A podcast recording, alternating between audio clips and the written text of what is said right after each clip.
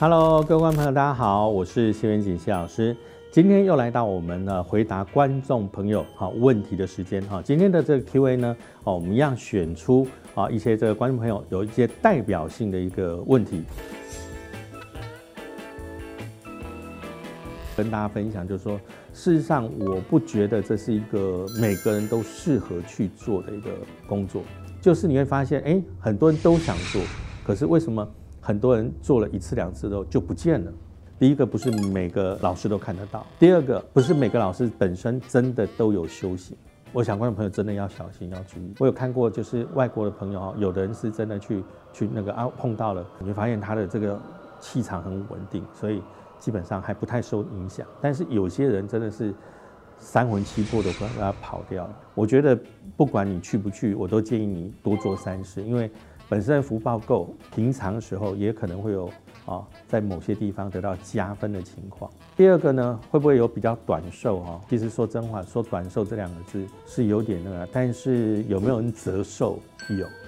他其实在现场，他看到你就讲破了、点破了某些事情，结果人家要抓交替，因为你的这个抓交替的那就会破坏掉，他没有办法抓交替转世怎么办？但他要把气发在他的身上。倒了大霉之后呢，生了大概呃一个多月的重病，他没有再去了，但是他就是来问说怎么办，还有没有可能他在那个？我说那你就不适合啊，你就尽量避免。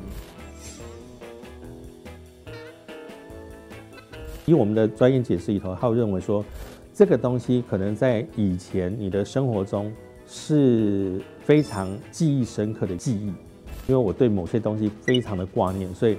不自觉的就会常常在梦境或在什么地方就会出现。你可以看得到阿飘，那当然不管看到或感觉到，基本上我觉得那个就是本身的体质的问题。你看到那个穿古代将军服的人在你的身后，通常一般人碰到这种情况的时候，哈，他跟可能跟你前面那些经历都有关系。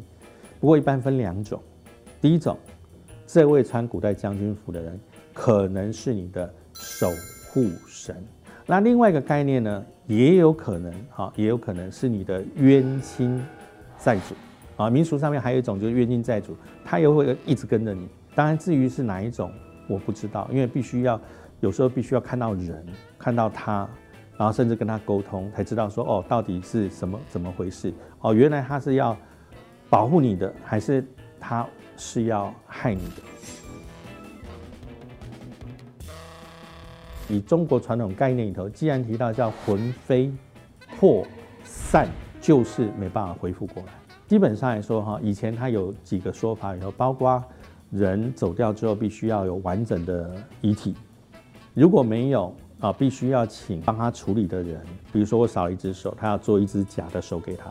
之后呢，师傅在念经的时候，可能要帮他做药忏，让他这个部分能够恢复成原本的样子，这样在来世的时候才会。是完整的一个人，每一种不同的法器，好，它有不同的一个可能功能性。OK，那我只能告诉你说，这个法器因为有一个能量在里头，它每一个法器呢，对于好兄弟来说，它就像一支不同的电击棒，他们都有使用各种不同的法器，比如说在国外有所谓圣水。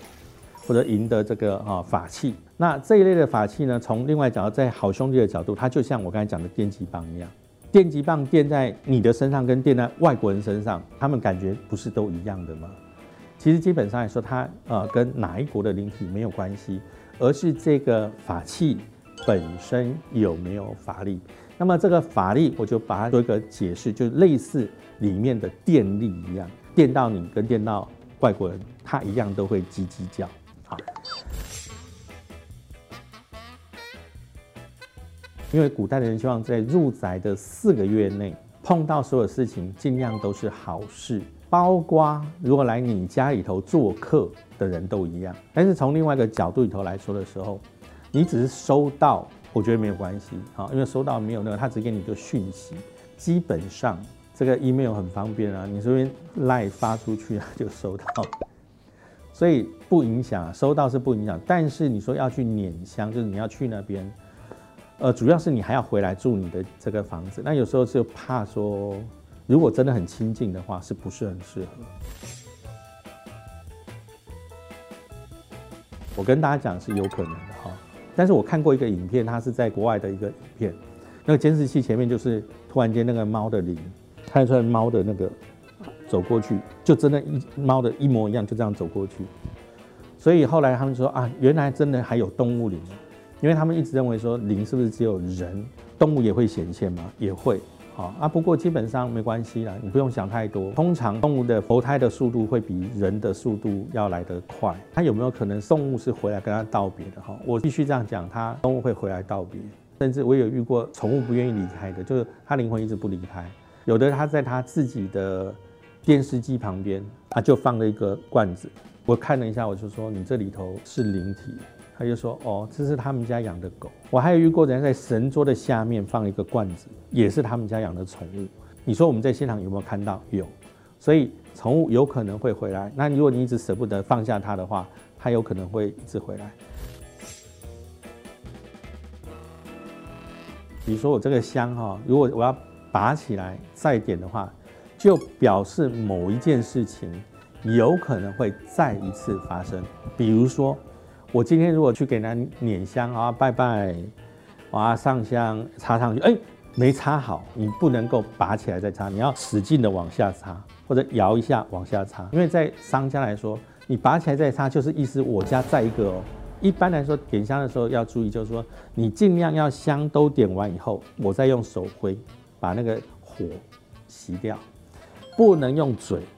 去吹它，人因为吃五谷杂粮嘛，那那你就是就会有一些晦气。那我这个不管是敬神也好，敬这个好兄弟也好，我不把我的气传给他。拜拜的时候香脚要用平，你有的香比较长，有的比较短，插上去不好插以外，有一点点谁先上，好像好处先给谁。大家有没有看过年的时候，有庙里也会抢头香啊？快要到的时候，啪摔倒趴在地上，这个人很生气哦，拿起来居然把他香倒插进去。这是非常忌讳的，一旦倒插，那你是对于这个庙或这个家庭啊家族是一种诅咒的含义啊。如果今天是人家往生的时候呢哈，我要去上香，一炷叫清香无欲无求，两炷叫离别香，表示我跟你分开了，三炷香呢，则是我今天有求于他的时候，那么上的香。一般的家庭就是一二三，要记得啊，你不要去到人家家里头。一看，哎呦，香没有了，只剩下两支，哎，就给它点下去。我可以告诉你，这点下去哦。如果是我们自己家里人，应该就是可能你会挨骂，啊，如果别人家的话，我心里一定会不舒服。你去到就剩两支的时候，我就拿一支起来点就好，啊，不要两支都点。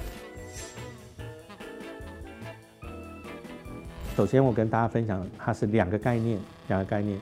地基组，它有可能。